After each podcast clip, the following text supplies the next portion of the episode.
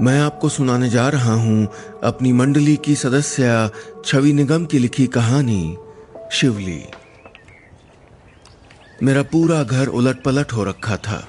कपड़े पलंग पर फैले पड़े थे, सैंडल्स और जूते अपने खुले डिब्बों से झाँक रहे थे और अलग अलग आकार के पर्स सोफे पर बिखरे हुए थे।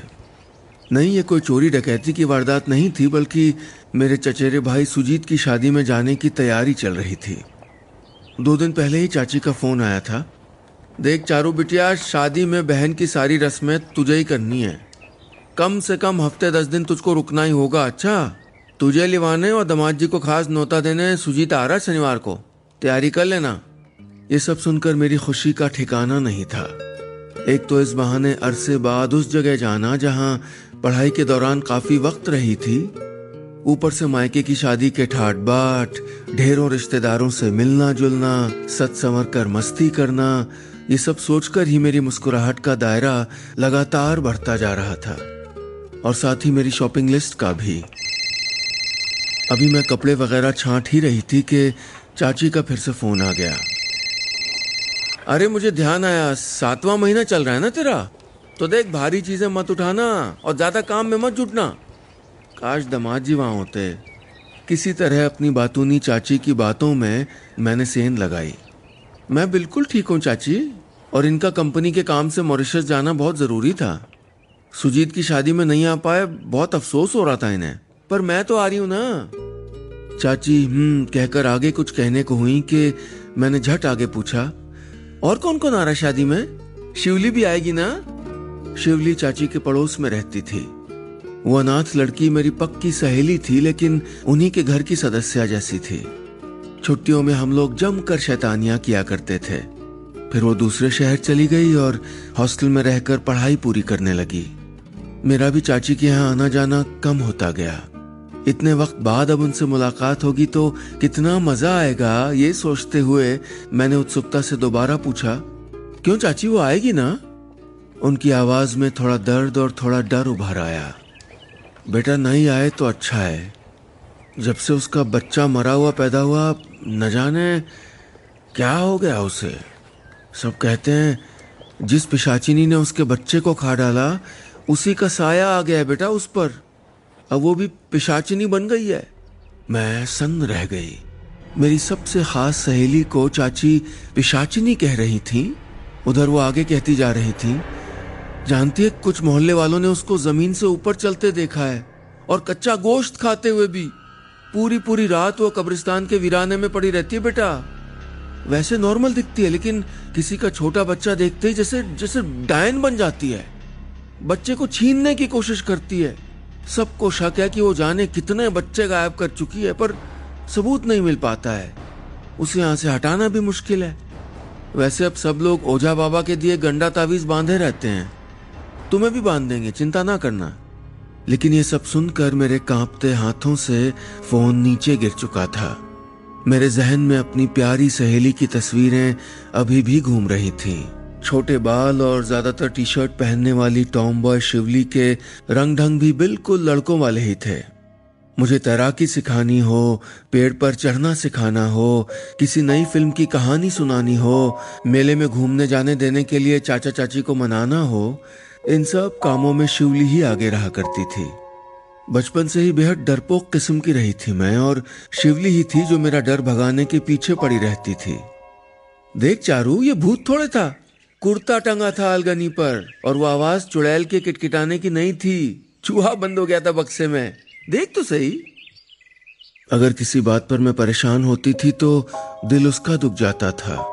उसके हंसमुख और प्यारे से चेहरे को तमतमाते हुए मैंने पहली बार तब देखा था जब किसी लड़के की छींटा कशी पर रोते हुए मैं घर चली आई थी। वो गुस्से से लाल हो गई थी। खबरदार जो किसी से कभी डरी तू हाँ?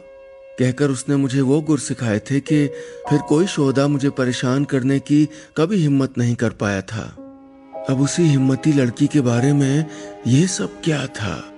मैंने कोशिश की कि मेरा ध्यान उधर ना जाए, पर शादी में जाने की खुशी की जगह अब घबराहट ने ले ली थी। खैर, कोई हफ़्ते भर बाद जब सुजीत मुझको लेने आया, तब तक मैं कुछ बेहतर हो चुकी थी। उसके साथ हल्की फुल्की बातों के बीच रेल का लंबा सफ़र कैसे कट गया, मुझे पता ही नहीं चला। स्टेशन से उतरने के बाद मैं प्लेटफॉर्म पर बनी बेंच पर बैठ गई। सुजीत टैक्सी लेने चला गया। अचानक कुछ दूर एक पीपल के पेड़ के नीचे मुझे शिवली नज़र आई। पहले मुझे हैरानी हुई, फिर ढेर सारी खुशी। चाची की फ़ोन पर कही सारी बातें मुझे याद ही नहीं आई। मैंने धीरे धीरे उठते हुए आवाज़ लगाई, शिवली? ए शिवली! उसने मुझे देख लिया। मुस्कुराते, हाथ हिलाते हुए वो मेरी तरफ़ आने लगी। कितना गलत कहते थे लोग, मैंने सोचा। उसकी आँखों में वही प्यार, वही बहनापा तो था। लेकिन अचानक वो ठिठक गई। अब उसकी नज़र मेरे उभरे हुए पेट पर थी। अचानक ही मैंने उसे दुपट्टे से ढांप लिया और शिवली की तरफ़ गौर किया। मेरा बदन थरथरा गया। माथे पर पसीना छलछला आया और सर चकराने लगा। मैंने कस के बेंच का सिरा थाम लिया। ये क्या हो गया था उसे? उसके बाल पहले से लंबे और रूखे थे। लाल लाल आँखों की पुतलियाँ ऊपर चढ़ रही थीं। उंगलियों के नाखून बेहद लंबे और मुड़े हुए थे और चेहरे पर पहले जैसे भोलेपन के बजाय वहशीपन था। बदन की नीली नसें उभर आई थीं और गर्दन अजीब तरह से टेढ़ी खींचकर धीरे धीरे हिल रही थी। शिवली, क्या हुआ तुझे? मेरी आवाज़ काँप गई।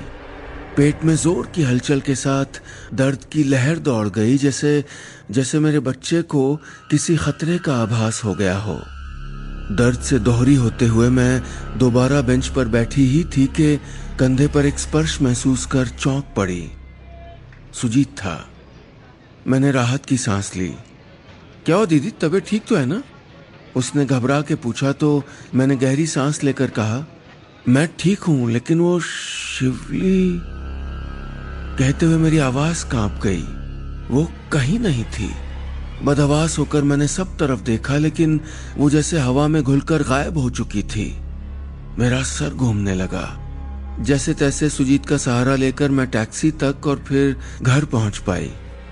पूरे वक्त महसूस होता रहा जैसे कोई लगातार मेरा पीछा कर रहा हो।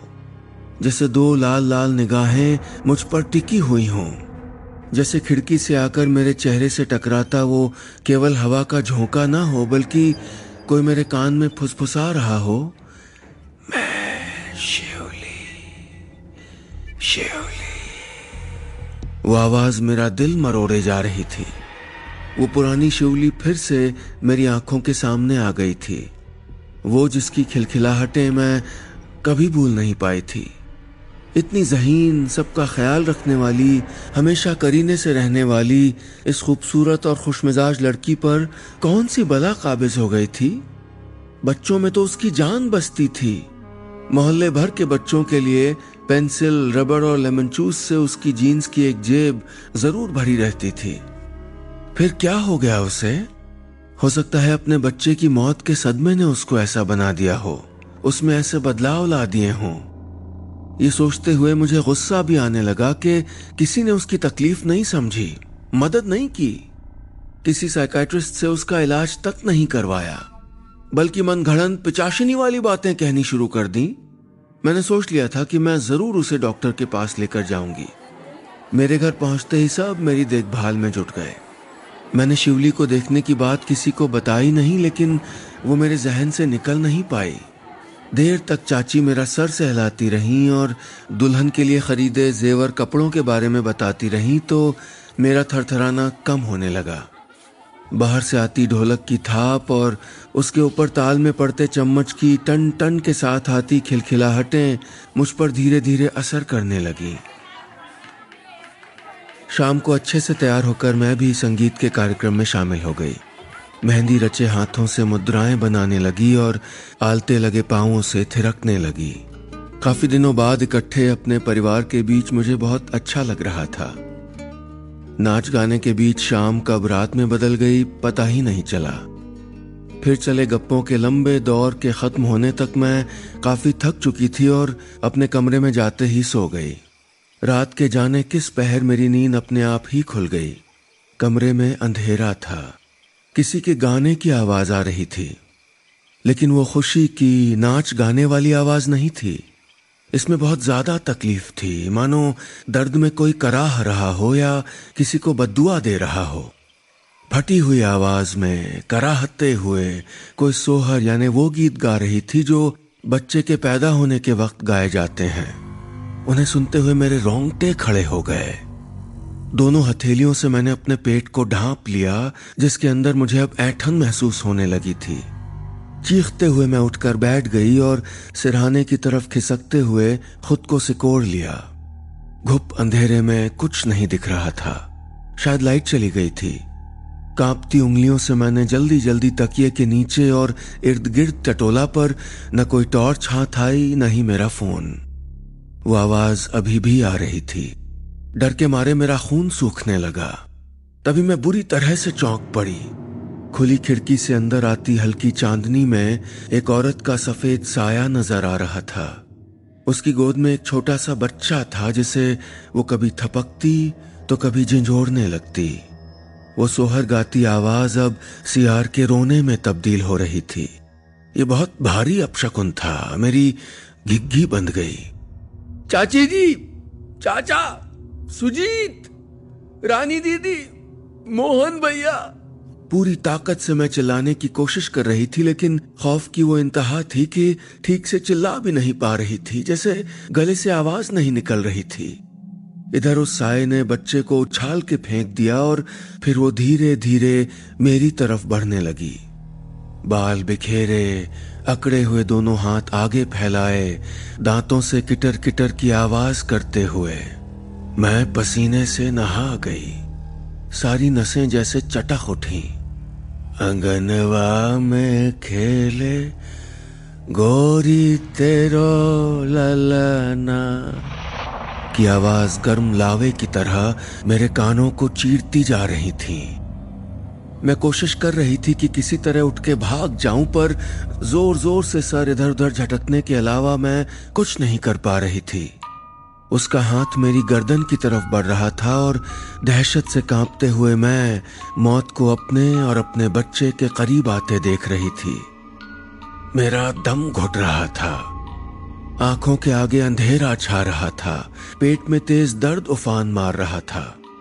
उस साय की शक्ल अभी भी नहीं दिख रही थी, पर उसकी बदबूदार साँसें मुझसे टकरा रही थीं। मेरे हाथ पैर सर्द होते जा रहे थे। हिम्मत जवाब दे रही थी। मौत अब बिल्कुल मेरे सामने खड़ी थी। मुझे उस डायन की भुतहा आँखों में एक भूखी चमक नज़र आने लगी थी। अपनी पतली और लाल लाल जीभ अपने सूखे होठों पर फिराते हुए उसके चेहरे पर अब एक भयानक मुस्कुराहट आती जा रही थी, जिससे उसके किनारे पर एक से ऊपर एक चढ़े दांत चमक रहे थे। मौत के आगोश में लगभग डूबते मेरे जहन में जैसे बिजली कौंधी। इस बदसूरत शक्ल में शिवली की झलक थी। ये दांत बाएँ गाल पर पड़ता डिंपल, माथे पर चोट का चंद्राकार निशान, ये सब तो शिवली की पहचान थे ना? मेरे बुरी तरह भिजते गले से जाने कैसे एक फुसफुसाहट निकली? शिवली? और ठीक उसी वक्त तड़पते हुए मेरा हाथ भी उससे टकरा गया। मेरे स्पर्श से उसे तेज झटका सा लगा। तुरंत वो पीछे हट गई और ज़मीन पर बैठती चली गई। सर नीचे झुका लिया। मैं ज़ोर से हाफने लगी। लेकिन अभी भी कमरे से बाहर दौड़ लगाने या चिल्लाकर सबको बुलाने की मुझमें ताकत नहीं थी। अपने होने वाले बच्चे की चिंता थी मुझे। बदहवास होकर मैं अपने जिस्म के अंदर किसी ऐसी हरकत को टटोल रही थी जो बता सके कि मेरे अंदर वो भी साँसें ले रहा है। कुछ ही दूर दीवार से टिकी वो चुपचाप बैठी हुई थी। खुले बालों ने उसका चेहरा ढांप लिया। कुछ देर वो ऐसी ही बैठी रही और फिर बालों को किनारे कर दिया। अब वो मुझे एक टक देख रही थी। धीरे धीरे उसके हाव भाव बदल रहे थे। बाएँ गाल का गड्ढा गहरा गया और रूखे होंठ बुदबुदाए, चारों, जैसे खुद को यकीन दिला रही हो कि ये मैं ही हूँ। उसका चेहरा धीरे धीरे सामान्य होने लगा। उस धुंधली रोशनी में भी मुझे उसकी बेबस आँखों में नमी दिखाई दे गई। उसके होंठ ऐसे सिकुड़ गए कि लगा, मानो अब वो रो ही देगी। अब मेरी समझ में आया, ये किसी मानसिक बीमारी का केस नहीं था। शिवली के शरीर पर सचमुच किसी प्रेतात्मा ने कब्जा कर रखा था। किसी बच्चे को देखते ही वो हिंसक पिशाचिनी उस बच्चे की जान लेने पर उतारू हो जाती थी। लेकिन उसमें बेबस शिवली भी बाकी थी। जो मुझे पहचानती थी, जो मेरी छुअन को जानती थी, उस डायन से जूझते हुए किस पीड़ा से गुजर रही होगी वो? दहशत के बावजूद मेरा दिल भर आया काश मैं उसकी मदद कर सकती। ये सब सोचते हुए मैं जल्दी से पास रखी मेज की दराजें टटोलती जा रही थी। मेरी उंगलियाँ माचिस से टकराई और मारे राहत के मैं रो ही पड़ी। फिर जल्दी जल्दी माचिस की तीलियाँ रगड़ते हुए मैं मोमबत्ती जलाने की कोशिश करने लगी। आखिरकार एक तीली सुलग ही उठी और झट मैंने उसे मोमबत्ती से छुला दिया। वहाँ एक फीकी रोशनी का घेरा बन गया। फिर मैं भौचक्की रह गई। शिवली पर वो पिचाशिनी फिर हावी होने लगी थी। उसका चेहरा अजीब ढंग से फैलने, सिकुड़ने लगा था। गले से हाड़ कपाऊ गुर्राहट निकल रही थी। मैंने हिम्मत करके उसका हाथ थाम लिया और बोली, शिवली, उसकी गुर्राहट में एक एक बदहवास बुदबुदाहट सुनाई दी। शाहरो मेरी मदद करेगी ना? उसकी पुकार मुझे स्तब्ध कर गई। मैं आगे कुछ करूँ, इससे पहले उसने मुझे ज़ोर से धक्का दे दिया। बड़ी मुश्किल से खुद को संभालते हुए मैंने देखा कि शिवली का बदन अजीब तरह से झटके खा रहा था। कभी दीवार से टकराता, कभी छत से उल्टा लटक जाता। ऐसा लग रहा था जैसे एक शरीर में दो रूहें आपस में लड़ाई कर रही हों और धीरे धीरे शिवली हार रही थी। उसके ऊपर वो कोई दूसरी शैतानी आत्मा हावी होने लगी थी। अचानक उसका जिस्म ऊपर की तरफ़ खींचने लगा। फिर उस साय ने लंबा होकर दरवाजे से बाहर भाग सकने का मेरा रास्ता ही बंद कर दिया। अब मैं यहाँ कैद हो गई थी। मारे डर के मेरी चीखें निकलती चली गईं। मैं और कोख में मेरा सात महीने का बच्चा दोनों इस वक्त जानलेवा मुसीबत में थे। मेरे सामने एक बार फिर वही लाल आँखें थीं, लंबे पैने नाखून और गर्दन तक लटकती जीप थी जिससे बहकर गाढ़ा लाल खून नीचे टपक रहा था। उसने खिड़की पर से कुछ उठा लिया, जिसे उसने पहले बाहर फेंका था। इस बार मुझे साफ़ दिखा कि उसकी गोद में एक एक बच्चे की लाश थी, जिसका सर गायब था। मेरे हाथ से मोमबत्ती गिर गई। मारे दहशत के मैं पूरी ताकत से चिल्लाने लगी, चाची, सुजीत, बचाओ! उधर वो पिशाचिनी बच्चे का कटा सर झुलाते हुए मेरी तरफ़ बढ़ती चली आ रही थी। उधर बाहर कहीं भागने दौड़ने के साथ मेरा दरवाज़ा पीटने का शोर भी सुनाई देने लगा। क्या हुआ चारू? अरे सुजीत, विमल, ये दरवाज़ा क्यों नहीं खुल रहा? तोड़ देता हूँ, माँ। जल्दी कर, सबको बुला ले। चारू बिटिया चारू बिटिया, ठीक तो है ना तू? दीदी! की मिली जुली आवाज़ें बाहर से आने लगी। मैं बस चीखे चली जा रही थी। उधर मुझसे कुछ इंच की दूरी पर वो साया फिर ठिठक गया। उसकी आँखें बंद दरवाजे के पार से आते शोरगुल पर टिक गईं। अचानक वो ज़मीन पर उलट गई। उस बच्चे का कटा हुआ सर ऊपर की तरफ़ और धड़ उसके पेट से चिपक गया। फिर वो अपने हाथों, पैरों के चारों पंजों के बल उचक कर किसी विशाल काय मकड़ी की तरह चलते हुए खुली खिड़की से कूद कर बाहर भागती चली गई। उसके जाते ही दरवाज़ा जैसे अपने आप खुल गया और सब लोग अंदर आ गए। मैं तब भी पूरी ताकत से चिल्लाए जा रही थी। उस दहशत के आलम में कब डॉक्टर आए, कब मुझे इंजेक्शन लगाए गए, मुझे कुछ पता नहीं लगा। होश खोते हुए भी मैं बस चिल्लाए जा रही थी। अगली शाम मुझे होश आया तो देखा मैं उसी कमरे में थी। सब मुझे घेरे फिक्रमंद बैठे थे। मुझे ठीक ठाक देखकर सबके चेहरे खिल उठे। लेकिन जब मुझे पता चला कि सुजीत की लगन और मंडप की रस्म जो बड़े उल्लास से सुबह मनाई जानी थी, वो मेरी वजह से यूँ ही निपटा दी गई थी तो अंदर से मुझे बुरा लगा। मज़बूत आवाज़ में जब मैंने कहा, अब सब लोग अगली रस्म की तैयारियाँ कीजिए, मुझे भी तैयार होना है। खास मैरून लहंगा बनवाया मैंने इसके लिए। हाँ। सब लोग हँसते हुए, मेरे सर पर हाथ फेरते हुए बाहर चले गए। लेकिन चाची वहीं डटी रही। हुआ क्या था? बता मुझे। उन्होंने सख्ती से पूछा तो मैं कल रात का पूरा वाकया उन्हें बताती चली गई। ये सुनकर वो कुछ देर खामोश बैठी रहीं। फिर बताने लगी कि मेरी शादी के बाद हायर स्टडीज़ के लिए शिवली शहर चली गई थी। वहाँ हॉस्टल में उसकी जो रूममेट थी, उसका एक बॉयफ्रेंड भी था। अचानक एक शाम उस लड़की ने उनके कमरे में ही आत्महत्या कर ली। पता चला वो माँ बनने वाली थी, ये जानकर उसके बॉयफ्रेंड ने शादी से इनकार कर दिया था। उस घटना ने शिवली को हिला के रख दिया था। वो लौट तो आई, लेकिन अक्सर कहती रहती कि उसकी वो रूममेट भी उसके साथ ही चली आई है। शिवली की शादी हो गई। यहाँ सब उसे समझाते रहे, हर किस्म का इलाज करवाते रहे, लेकिन उसे उस प्रेतात्मा के चंगुल से नहीं बचा सके। जब शिवली माँ बनने वाली थी, तभी उसकी रूममेट की रूह ने उस पर कब्जा कर लिया और अपने अजन्मे बच्चे की मौत से बिलबिलाई उस अशांत रूह ने शिवली का इस्तेमाल करके पहले अपने बॉयफ्रेंड को मार डाला और फिर अपने बच्चों के पीछे पड़ गई। मैं स्तब्ध होकर सब सुन रही थी। आँखें पोछते हुए चाची बोली, ये सब बताकर मैं तुझे डराना नहीं चाहती थी, लेकिन अब वो पिशाचिनी तेरे बच्चे के पीछे पड़ गई है। अब तुझे फ़ौरन यहाँ से वापस भिजवा देंगे, बिटिया। शादी से ज़्यादा तुम लोगों की जान बचानी ज़रूरी है। खौफ तो मुझे भी था, लेकिन उन पनीली आँखों की बेबसी और वो बुदबुदाहट। चारो मेरी मदद करेगी ना? मैं भुला नहीं पा रही थी। जब वो मुझे मैथ्स के फॉर्मूले समझाती थी, ग्रामर सिखाती थी, मेरे बालों में तेल लगाकर चोटियाँ बनाती थी, कोई मुझे परेशान करे तो बेधड़क डांट लगाती थी, हर किस्म के डर से जो मुझे लड़ना सिखाती थी, वो वो आज इस हालत में, एक चुड़ैल के वश में थी। मेरे गले में कुछ अटकने लगा। ऐसे तो नहीं जा सकती थी मैं। मेरे दिमाग में शिवली को बचाने की एक कच्ची पक्की योजना आने लगी थी। मैंने उन्हें मनाया कल सुबह चली जाऊँ चाची। आज गोद भराई का नेक दे दूँ दुल्हन को बस। प्लीज़ चाची प्लीज़। चाची मान तो गई, पर हर किस्म के गंडे तावीज मुझे बांधकर पूरा वक्त मेरे ही साथ बने रहने का ऐलान भी कर दिया। शाम के फ़ंक्शन के बाद चाची ने मेरे पलंग के बगल में अपनी खटिया डाल दी।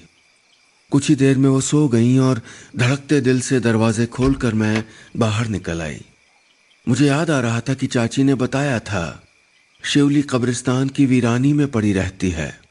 मैंने तय कर लिया था कि उसकी मुक्ति के लिए मुझे वहीं जाना होगा। हालाँकि इस ख्याल से ही मेरे रोंगटे खड़े हो रहे थे। दिल हलक में अटक रहा था।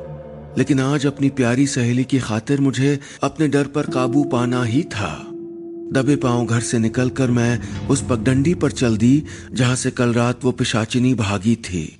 वही रास्ता जो कब्रिस्तान की तरफ़ जाता था। आज शायद पूर्णिमा थी। चारों ओर छिटकी चांदनी में सब साफ़ नज़र आ रहा था। झाड़ झंखाड़ के पीछे कतार में लगी कब्रें कहीं कहीं सुलगता लोबान का धुआँ, आसपास का वीरान मैदानी इलाका, और और वो सूखा कुआँ भी जिसकी जगत पर पैर लटकाए शिवली बैठी थी। इस तरफ़ उसकी पीठ थी, फिर भी मैं उसे पहचान सकती थी। अपनी सारी हिम्मत बटोर कर मैं उसकी तरफ़ चल दी। चाची ने बताया था कि उसके अंदर प्रेतात्मा बच्चे को देखकर ही आती है। कल रात मैंने भी यही देखा था। शायद उससे पहले ही मैं अपनी पुरानी शिवली को जगा पाऊँ, उसे हौसला बंधा पाऊँ कि मैं उसके साथ हूँ। वो उस पिशाचिनी से मुकाबला करे और मुक्त होने की कोशिश करे, क्योंकि सबसे बड़ी मुसीबतों का अंत खुद के भरोसे ही होता है। अपने लड़खड़ाते कदमों को संभाल कर रखते हुए मैं कुएँ के पास पहुँच गई। अंदर जाने कितने बच्चों की अधखाई लाशें पड़ी थीं। अपनी सिहरन दबाते हुए मैंने उसके कंधे पर हाथ रख दिया। शिवली, वो चौंक कर मुड़ी तो मैं उससे लिपट गई। उसका हाथ अपने पेट पर रखते हुए मैं उसके कानों में फुसफुसाई। तू मेरे होने वाले बच्चे की मासी माँ है, शिवली। तेरे होते हुए क्या कोई डायन इसे नुकसान पहुँचा सकती है? बता, मैं तो जानती हूँ कि अगर वो कोशिश भी करे तो तू उसे खत्म कर देगी, है ना? वो मुझे देखती रही, फिर हौले से मुस्कुरा दी। अचानक वहाँ अजीब कराहने की आवाज़ें गूंजने लगी। तेज हवा का झोंका उसके इर्द गिर्द घूमने लगा। उसका बदन झटके लेने लगा। मेरे पैर उखड़ने लगे, लेकिन मैंने उसका हाथ थामे रखा। शिवली, मेरी बात याद रखना, तू बहुत बहादुर है। बुराई से निपटने के जो गुर तूने मुझे सिखाए थे, याद कर उन्हें। इस दुष्टा से हार मत मानना, शिवली, तेरी पक्की सहेली साथ है तेरे। और सुन, मैं तेरा इंतज़ार कर रही हूँ। तू आना ज़रूर से। उसने हाँ में सर हिलाया तो उसका हाथ छोड़कर मैं वापस चल दी। अब मुझे हल्कापन महसूस हो रहा था। मुझे यकीन था कि बुराई के ऊपर अच्छाई ही जीतती है। हालाँकि मैं जानती थी कि वो दुष्ट पिशाचिनी शिवली में प्रवेश कर चुकी थी, लेकिन मैंने ये भी देखा कि इस बार उसके जबड़े मजबूती से कस गए थे और आँखों में विश्वास की चमक थी।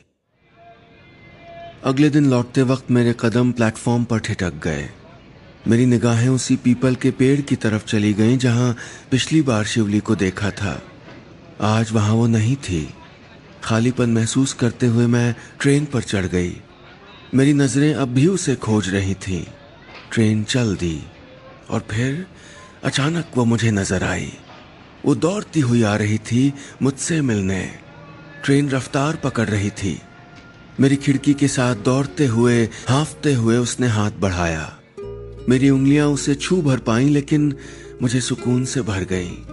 उसके होठों पर वही पुरानी मुस्कुराहट थी और आँखों में वही पुरानी चमक। अपनी आँखें पहुँचते हुए मैं भी मुस्कुरा रही थी। मेरी सहेली लौट आई थी। बस, इतनी सी थी ये कहानी।